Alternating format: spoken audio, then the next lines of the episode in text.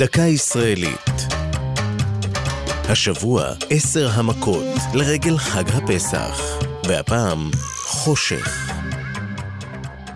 המשמרת של עובדי תחנת החשמל הסמוכה לירקון ב-9 באוקטובר 1979 התנהלה על מי מנוחות.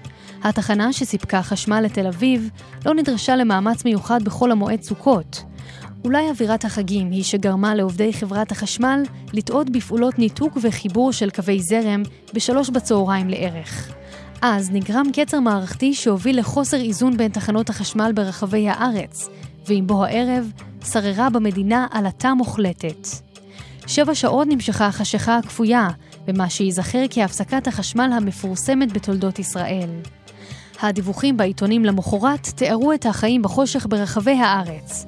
בגוש דן נהרו לחנויות לקנות נרות, והילדים, כך דווח, הדליקו מדורות.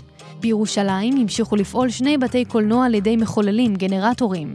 חיפה תוארה כעיר רפאים, והחיפנים התגלו כאזרחים הגונים, לאחר שאף אחד לא ניסה לגנוב מהחנויות בחסות החשיכה.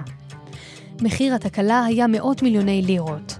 הרוחות סערו, וועדת חקירה קבעה כי שגיאות אנוש הן שגרמו לעלתה הגדולה.